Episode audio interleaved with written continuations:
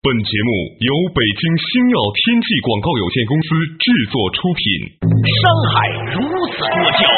引无数英雄竞折腰。数风流人物，还看我是梁冬。大家好，我是吴伯凡。两个男人孕育五年，梁冬、吴伯凡帮你坐着打通经济生活任督二脉，东吴相对论。好戏马上开场。坐着打通经济生活任督二脉，大家好，欢迎收听今天的《东吴相对论》，我是梁东，对面依然是二十一世纪商业评论主编吴伯凡，伯凡你好，大家好，伯凡最近我碰见一件小小的事情啊，嗯听听你的意见。话说呢，我的正业并不是一个电台主持人，我正业呢除了做一些商业上的事情之外呢，偶尔也做一些企业的顾问。今年呢放在这一家公司呢很有意思，我进去看他们公司的薪酬体系的时候呢，突然发现这一家用了短短几年时间就在美国上市的公司，居然没有一个非常完整的考核体系。嗯很多总监也不知道自己是怎么考核的，但是呢，大家做的还不错，效率挺高。嗯我当时呢就觉得很诧异。按道理说哈，一个公司在如此没有明确考核的这种情况之下，它怎么能够还做的不错嘞？后来慢慢慢慢的，我就发现中间有一些玄机哦，就是说这些人他们在做事情的时候，不是为了绩效目标在做事情，是因为他喜欢做这个事情。于是呢，大家都凭着这个默契在往前走。嗯嗯，我也不知道是好事还是坏事。后来呢，我呢也花了一些时间帮他拟定了一部各个部门的这个绩效考核体系啊，什么三百六十度啊，从嗯绩效加文化的考核 KPI 呀 KPI 呀，啊然后呢上级怎么评价呀，嗯市场反馈这又占权重多少啊，下级如何反馈呀，你的目标完成率呀，等等等等，嗯搞得挺大的一张表。嗯其中的一个总监呢，看了这张表之后呢，非常困惑。嗯他说：“我以前吧，我还知道怎么干活，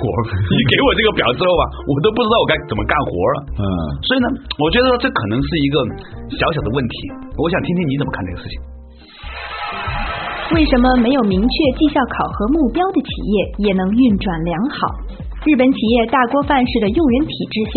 为何创新成果却层出不穷？唯绩效考核论有何危害？职业经理人为什么偏爱制定关键业绩指标？关键业绩指标能清晰地构建企业的未来吗？欢迎收听《东吴相对论》，本期话题：绩效考核的悖论。你说的这个无非就是一个绩效考核当中的模糊性和精确性的问题。对，按照来自于美国的这种管理学，一个公司你要好的业绩，必须要目标要特别清晰，而目标要分解成。大若目干个小目标大目标就要分成若干个小目标，小目标呢用更小的目标，然后每一个小目标呢都变成 KPI，也就关键业绩指标。啊每一个关键业绩指标跟相应的人要联系起来，评价整个项目的绩效和每一个人的绩效的时候呢，用一张表，用一个什么计算公式一下就给算出来了。这是一种考核方法。对如果这个公司呢连这个都没有呢，好多人就认为你的公司的管理啊非常不规范啊，对不可能出什么什么业绩。我们前面有一次节目里头讲到这个莱茵资本主义和英美的盎格鲁撒克森资本主义这两个的差别啊，其实我一想呢，可能在绩效考核上也有这个差别。好多年前呢，我曾经采访日本佳能公司的一个董事叫竹达洋六，他跟我讲啊。佳能的那个创新成果啊，一直在美国的专利局的那个表上，它一般是排到第三呐、第二，它是永远超不过 IBM，但是它一直是很高的。但是呢，佳能它是没有一个非常明确的。 如何管理这些发明创新的绩效考核的指标的？对，不像英美的那些公司，你季度要干什么，年度要干什么。因为在日本的很多公司啊，不仅是佳能，几乎所有的公司，它采取的薪酬体系是年功序列和终身雇佣。终身雇佣就是说你不会丢工作，嗯哼嗯，年功序列呢，所谓年功就是你的工龄，你今年取得了很多业绩，但是呢，你的薪酬啊是按照你的工龄来发的。有的小年轻的一进来，他可能做了很多事情，但是他没有那些，并没有做出很多事情的那些工龄长的人的工资高。这明显的吃大锅饭的这样一种体制，怎么会产生创新呢？他就跟我解释，如果是在一种非常明确的考核体系下，那么很多人他只会去做那些马上就能够出成果的事情。或者说反映在 KPI 里面的。那对，人们只会去做你考核的事情，嗯他不会去做他感兴趣的事情，或者说你将来可能感兴趣的事情。或者是真正需要他做的，嗯但是没有被列在 KPI 里面的事情。对对对，实际上呢，在你制定所谓 KPI 关键业绩指标的时候吧，你就是有一种僭越了，就是在理性上僭越了，你就假定你知道将来公司真的是需要什么东西，一个公司需要。短期目标、长期目标，一个事情呢，最好是既利于短期目标，又利于长期目标。嗯，但是呢，作为一个经理人，他要求完成的是一个季度的、年度的这三年内的一个指标。如果你这个合同期间你没有达到一个绩效的话，你可能就走人了。如果是这样的一种状态的话，他在列绩效指标的时候啊，他一定会做那些最容易出成果的，那些不容易出成果的，可能对公司长期有利的那些东西，他不可能去做。好，我们具体说到创新的时候，佳能的这些人嘛，他们去研发一个技术的时候啊，往往不是说领导交代你要做的事情，他们凭他们长期的一种敏感，长期沉浸在这个领域里头，他们自己发现的问题，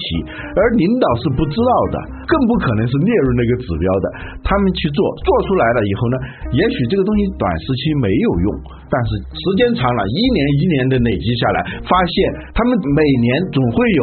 一些重大的技术突破，是来自于曾经被认为是没有什么用处的那些创新。嗯啊，我们有一次讲到那个三 M 的那个创新体系，一个是好多研发人员有百分之十五的闲暇时间，就这个百分之十五它是不考核你的，嗯呃，甚至是这个公司有百分之十五的人是没有明确的工作职能的。他就是做研发，按他自己的兴趣去做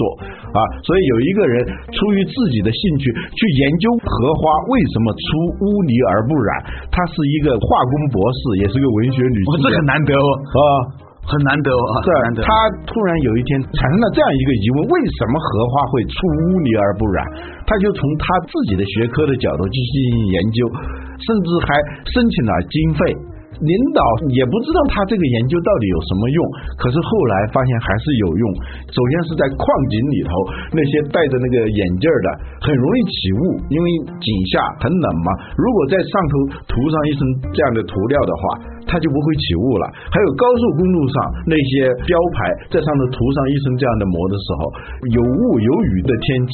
那个水啊它是不粘在那个上头的。如果你粘在上头，灰卷起来一粘，就会把一些标志啊就模糊了。后来能够，呢出污泥而不染的吧，当那个标标牌是吧？对对，让标牌出污泥而不染。对这个产品后来是第一年推出，好像就是十个亿美金的一个销售额。嗯，这个故事非常具有这个说服力。嗯虽然以前老吴呢在节目里是讲过，但是呢，好的故事是不怕讲很多次的，呃对吧？就像我嗯对爸我妈那几句话嗯，来回来去说是吧嗯？处处留心皆学问，人勤练达即文章是吧？对，就我们在讲这个故事的意思呢，就是说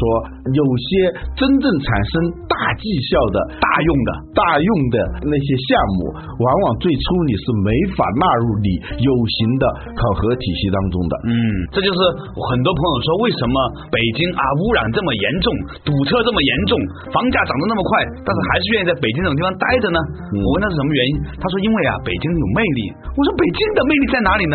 其中一个最好的答案是北京还有一些闲人，嗯，就是说总有那么一些人呢，他也不上班，你也不知道干嘛的，对哎，但是他就晃来晃去，最后呢这些闲人构成了北京的这个魅力所在。嗯，当然，这个答案呢肯定是有失偏颇的。北京还是有很多值得我们去所谓的那些些闲人，我是见过不少的。对你，不而且我们的梦想也是 有朝一日成为闲人，是吧？那些人呢，他就是三年不开张，开张吃三年的，甚至是吃三辈子的，有这样的人啊啊，他就是在好像是无目的的漫游当中，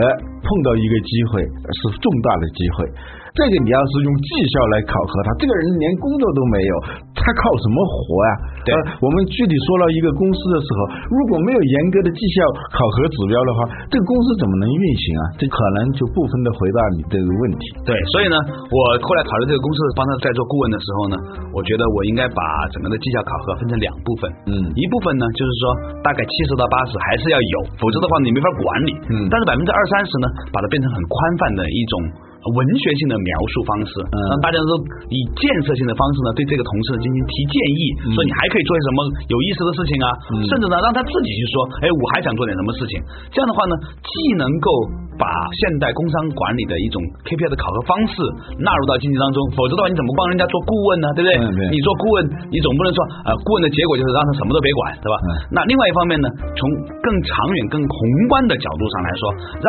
公司有一点松动的地方，嗯让人的灵魂有点松动的地方，让岗位有点松动的地方，甚至有些人有一点点的人浮于事，其嗯实对这个公司来说是好的。我们从一个中医学的角度上来说哈，一个人如果他每一个器官、每一个细胞都在充分的用着的时候呢，其实是很可怕的。嗯不过你刚才讲到这个事情的时候呢，其实我从我的角度来看呢，它是一个所谓的原因和结果的问题。在今天我们来聊这个话题的时候呢，正好上午啊，在这个中欧啊啊，肖恩慈呢教教大家讲课，其中呢他呢就讲了一句话：说者无意，听者有心。他这话讲的很有意思，他说啊，中国佛家里面讲啊，叫菩萨修因不修果，俗人修果不修因。嗯就是说，大部分的人呢，看结果导向，嗯按结果来改变你的行为。嗯那另外有一些人呢，他不看结果，嗯他只看我这个原因机缘的原因是什么。他说，比如说在治病这个事情上来说啊，现在的我们都知道很多人有高血压，嗯有糖尿病，那很多的西药它做什么呢？就是降血压、嗯降血糖。嗯那病人呢也觉得很简单啊，我吃了这个药一测啊，昨天十五，今天变成十了，好像就就很有安全感了。嗯这实际上它是很可怕的。嗯血糖高和血压高啊，它不是个原因，嗯它只是一个结果。对它是你的整个的身体、整个内分泌系统、整个平衡系统、整个的这个啊、升降沉浮吧，我们说身体里面整个系统的一个紊乱的一个结果。嗯结果呢，你不去调整那个原因，嗯你就非要让那个结果下来。他说，后来某一些降糖药到了什么程度哈、嗯它可以把你的这个血糖啊全部沉到脚底下，嗯所以呢，你每天去扎手指的时候呢，你看着这个血糖是控制住的，嗯那是因为你没有扎脚趾，嗯 那个血那个血糖全部沉到脚底下，所以很多糖尿病人呢，最后呢就是那个脚趾会坏掉。啊原因就在于说，那个降糖药啊，它甚至连糖都没有给你降，只是把糖呢转移了一点点，你知道吧？ 由手指转移到了脚趾。嗯降血压药也是这样。他说很多的降血压药啊，表面上看血压是下来了，但是为什么一个人他这个血压会升高？是因为呢，这个血崩到身体的末节的这个能量不足了，那末端又需要血液，于是他被迫要提高血压。结果你把血压一降下来之后呢，令到这个身体的末端呢缺乏血液呢，就出现了各种的这个外表皮的这种坏死啊，这包括末端的肢体的坏死。我这个话稍微有点远哈，但是一句话就是说，看问题啊，除了看结果，还要看原因。嗯，这就是以前你曾经讲过的两种世界观决定了两种医学的方法论。对啊，中医讲的是养生，西医讲的是卫 生。卫生呢就是保卫。保卫是外在的，养生呢是内在的求因的，那个是求果的。啊对啊，保卫就是要有结果导向的嘛。对这两种思维方式在管理领域也同样反映在东西方的这种管理当中。对所以日呢本的管理往往是求因的，对，西方的那个管理它往往是求果的。哎，那关于这个问题呢，我觉得一不小心涉及到一个很深层次的问题，大家可能平常没有意识到，它不仅仅是一个管理问题，它甚至可能就是一个文化冲突的问题。好了，稍事休息啊，马上继续回来。东吴相对论，为什么没有明确绩效考核目标的企业也能运转良好？企业为什么要关注不能立即带来绩效的项目？为什么卓有成效的人往往当下的目的性并不是很强？公司为什么一定要有使命感？过分关注短期绩效，为什么往往会迷失方向？欢迎继续收听《东吴相对论》绩效考核的悖论。梁东吴不凡帮你坐着打通经济生活任督二脉，东吴相对论。作者打通经济生活任督二脉，大家好，欢迎继续回来到东吴相对论，我是梁东，对面依然是二十一世纪商业评论主编吴伯凡，伯凡你好，大家好，哎，刚才呢我们讲到一个话题啊，就是因和果这个问题，我们其实很多朋友没有意识到啊，在我们现实生活中，你是把你的关注点放在结果上，还是把这个关注点放在原因上，是大有不同的，没有说谁好谁坏，嗯嗯啊，都有可能有正面或者负面，甚至好坏这个东西无法判断，因为你标准不一样嘛，对不对？嗯嗯嗯但是呢，的确呢，我们不小心触及到了一个很重要的话题，就是你关注原因还是关注结果。其实德鲁克他对管理学的主要的贡献之一，就在于说，他说希望大家能够更多的关注结果嘛。嗯，目标管理。对呀我目们标管理曾经在是吧节目里头也专门讲过 MBO 嘛，对呀，Management by Objective。Objective 就是目标，就对是呀客观性，不要对用主观来管理，是吧对。但是呢，我们不能做那种极端的理解。很多真正卓有成效的人，恰恰不是当下的目的性特别强的那样一些人。对，我们曾经讲到过三星和诺基亚啊为什么在经济危机当中不仅没有死去，而且脱胎换骨变成了一家世界级的企业啊！一九九二年的诺基亚就是芬兰的一家公司，不是一个世界级的公司。一九九七年以前的三星也是一个韩国公司，但是他们之所以能够在这种经济危机当中能够凤凰涅槃、脱胎换骨，是因为他们以前好像是无意当中种下了一些因。嗯，最后呢，发现，在危难的时候啊，能够救你的，往往是那些过去不是太看重的那些东西。就是对按当时的绩效体系来评估的话，那些东西并不是最重要的，甚至好像是顺手做的一些事情，无意当中做的事情。你要回顾一下自己的历程，或者看看周围的人，都能够发现，对你个人影响最大的一些事情，往往不是你苦心孤诣那么设计出来的，对这是因为好像是在不经意当中。你做了一件事情，但这个事情你做的时候还是很认真的，甚至想都没有想会有什么报酬啊，会有什么结果，但是你做了，只是因为那个东西符合你的价值观嗯啊，你一向就这么做的，嗯你就觉得这样做是对的，对你就做了，而且呢，凭着一个认真的精神和态度，把它做得不错，嗯是吧？具体说他能做到多大的结果，你是不知道的，嗯你也无法真正的知道，嗯啊，比如说在股市里面，有些人就是这个样子的，嗯有些人呢，比如说喜欢万科这家公司，嗯他是万科的房东，嗯他就觉得万科这个公司呢，物业做的不错，于是呢，他就买了这个股票。他也不是说我一定要到多少钱我就把它卖掉，他不纯粹是认为说我满足了今年的这个回报就可以了。嗯但是如果你长期这样看下来的话，你会发现说，你什么都不干，你十年前你买了万科这一只股票，这十年里面什么都不做，嗯你可能比炒炒落落是吧，进进出出，这这样嗯个回报在高得股多。市，这个在炒股的过程当中是非常常见的一种现象。对有的人目标性很强，平时做事情无利不起早，嗯啊、就像我们说到那个《士兵突击》里头那个成才，口袋里装着三等烟，团长给红塔山，连长给红河，普通的战友们就给春城啊，嗯用这样一种非常清晰的价值体系来相处。照说应该是效率最高的，对呀但是最后的结果是人人都讨厌他。嗯，在股市上，那些好像脑袋特别灵活的那些人，天天在那儿盯，往上涨一点就高兴的不得了，往下跌一点心里头就惴惴不安的那种样子，一会儿出来，一会儿进去，最后你发现他忙活多少年还是那个样子。对，所以呢，我们真正要做到卓有成效的话，不是要你在每一个细节上、每一个节点上目的性那么明确。用佛家的话说，叫广种福田，广结善缘。对对对，你也不知道哪一个福田哪个善缘就来了。对呀、是吧你也不知道哪块云彩先下雨。像这样的事情，做企业也好，做人也好，这个案例比比皆是。嗯，你说到此处呢，让我想起了一个小小的故事。话说呢，有一天呢，我在广州三元宫呢进香的时候呢，发现有本书是免费拿的，我拿回家看的。嗯哎，这个故事呢很有意思。话说的呢，它讲的是这个全真七子啊，王重阳啊王重阳他们这些修炼的故事嗯。当然，它是一个小说了，是吧嗯？但重点里面它有一个小小的故事呢，很有启发性嗯。它在开篇的时候呢，讲了一个妇人，就是那个女人呐、妇女的妇。嗯这个人呢，平常呢在乡里面大家口碑很好，因为呢她总是能够做各种好事。嗯这一天呢，来了两个乞丐，听听说他是一个做好事的人，就像这个呃女人呐啊化缘，嗯结果呢这个女人呢就把她打发出来了，原因是什么呢？这个女的呀平常呢都是帮那些能够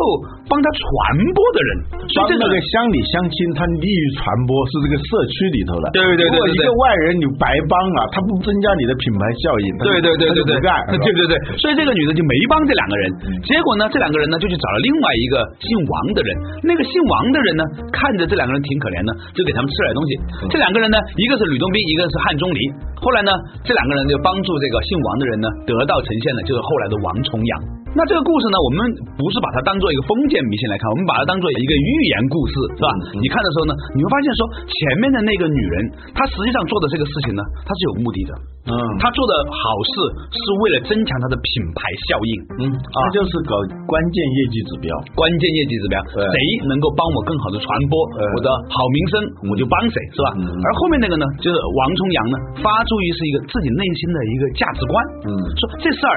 我就应该干，我看见人没饭吃了，我就给他一点吃的，嗯仅此而已。嗯所以呢，这个故事呢，我觉得给我的最大的启示就是说，很多时候为什么一个企业需要有它的核心价值观，嗯是因为大部分的时候，其实我们无法判断我们的目标是不是真正的目标，嗯或者是不是长期的未来我们两年、三年之后的目标，因为嗯我们只能看一段路嘛，就像一个车灯是吧？你在黑夜之中，嗯你只能照五十米，在你心里面你不是看着五十米，你是一个方向，我是要朝东开、朝南开。嗯那么这两个中间的区别，我觉得其实是很重要的。现在很多年轻人之所以会困惑的原因，就在于说、嗯他们内心里面没有自己的价值观和定见。什么叫核心价值观？什么叫使命？公司使命。最近我刚好在看吉姆·柯林斯写一篇文章，他是评述德鲁克的公司使命的思想。公司一定要有使命感。嗯哼为什么呢？就你刚才说的，在黑夜当中啊，它像灯塔一样，嗯灯塔是不变的。有一个故事说，一艘船在看见前面有灯光，说你赶紧躲开，我们的船正以多少度走，要经过你这些地方，你也赶紧躲开。那边的用灯语啊发出来的信号是，你赶紧偏离这个地方，有危险。争来争去，后来这边说我是什么船，我是什么号，那个说我是灯塔。啊，继续继续继续。 我们有时候啊，人很聪明，善于见机行事啊，这是聪明人特点。嗯或者说的不好听是见风使舵。嗯这个都会。嗯，关键是你要成为一个卓越的公司，成为一个卓越的人，往往在这个之上要有一点不同于这种见机行事、见风使舵的东西，那就是你的核心价值和使命感。你刚才讲的那个故事，王重阳之所以给这两个人东西吃，不是因为说给他吃了，他能给我什么回报？而是按照他的一直的核心价值，人可怜，人要吃饭，饿成这个样子了，我就要给他吃。对呃，核心价值是与具体的业务内容无关的，而且一直要坚守的一种价值观，像这个灯塔一样，它是不变的。对，它是内在的一个信念，对吧？对嗯这个东西就是中国人所说的人，就是王川这个东西叫人。说回来说到这个地方呢，就是说我们如何看待我们做的一件事情。嗯老子有一句话挺有意思的，老子说万物啊，你就生而不有。嗯你做这个事情呢，是因为你需要生它，嗯。但是呢，你不能说你生了它，自己就会有啊，有而不是，有是啊恃无恐那个恃，就不靠它，对，有而不恃，但你有它之后，你也不靠它，哎，这样的话呢养而不宰，啊对，养而不宰，哎对吧，就养个孩子或者养个老婆，你不要主宰他，对啊，不要控制他，你始终是显然不居所成，要有这样一种心态，就嗯非常显然的不居所成。有的人干点事情，他就觉得这个事情就是我的了，嗯或者说任何事情都是以这种投资回报的眼光来做事情的话，那你这个格局就会越做越小。嗯不管是做公司还是做人，嗯往往是那些有核心价值、除了见机行事、随机应变的这种普通的智力之外，他还有一个核心价值。他做任何事情的时候，有的是因为。出于理智，我该做这个事情啊！车过来了，我要躲一下，是吧？十字路口亮红灯了，我要把车停下来，要不然警察要抓我。这个是理智的判断，大家只要不是一个太弱智的人都会。凭这个，你是不可能有核心竞争力的。核心竞争力来自于哪里？往往是来自于那种核心价值，就是别人都会这么干的时候，你反而不这么干。你可能就会获得别人不可能有的那种价值。当然，这个东西呢，并不是说为了跟别人不一样而不一样，嗯而是说这个东西是不是符合你的一贯以来的嗯嗯，内心的标准。对，比如说有一些人，我认识一些人，他也没有多高尚，但是他就能做到一辈子做一个事儿，心口如一。嗯喜欢你，我就告诉你；嗯我不喜欢你，我也告诉你。嗯我在你面前说关于你的事情，嗯我在别人面前也这么说，绝不会在你面前是这样说，跟别人面前不这样说。所以呢，这个人呢，刚开始的时候呢，常常很多人不喜欢他，嗯但最后呢，这种人呢，往往成为了所有人最尊敬的人。嗯哎，我觉得呢，他也没有多高尚，嗯但是他却凭着一点诚实，嗯对自己诚实，对别人诚实，就一点，嗯他达到了以一统于万的这样一个，嗯依旧是一切嗯这样的一种方向。我就回应你刚才提到的这个，它是有这个核心价值的。核心价值，而这个核心价值最后就演发成了核心竞争力，对对吧？这个就是举一个例子嘛，对吧？嗯，我们来评判一个人的行为动机的时候，一个企业的行为动机的时候啊，我们常常呢读经济学啊，读久了以后啊就把它固化为都是所谓的理性选择。嗯他这么干，少投入多回报，不投入有回报，甚至是这样的，但都是理性的选择嘛。实际上，一个人的行为动机和一个企业的行为动机，它都有很多的。用孟子的话说。人都有不忍之心，你看见一个小孩儿往那井边在爬，跟你没关系，你不认识这是谁家的小孩，你都不知道，但你肯定要过去把那个小孩抱起来，不让他掉到井里头去。你说这个是什么动机？你不能用经济学的东西来解释。嗯还有母亲对孩子真正的爱情，假如有的话，他做的一些事情，那是不能用经济学的那些东西来解释的。所以呢，今天呢，我们的话题呢，其实稍稍的展开一下呢，就触及到一个很有趣的事情，就是说我们做的事情，你要关注结果还是关注原因？你要关注的是一个理性的目标，还是一个发乎于你内心的一个价值观？这是一个大问题。好了，嗯感谢大家收听今天的东吴相对论，找一个时间我们再次探讨。为什么真正有效的契约往往是暗中达成的？过分强调有形契约，为什么往往会适得其反？什么是情感账户？情感账户的贫乏会遭遇怎样的阻碍？为什么热心肠的人更容易获得成功？什么是科学精神？西方工业文明的崛起与科学精神有着怎样的联系？明天同一时间，欢迎继续收听《东吴相对论：沉默的契约》。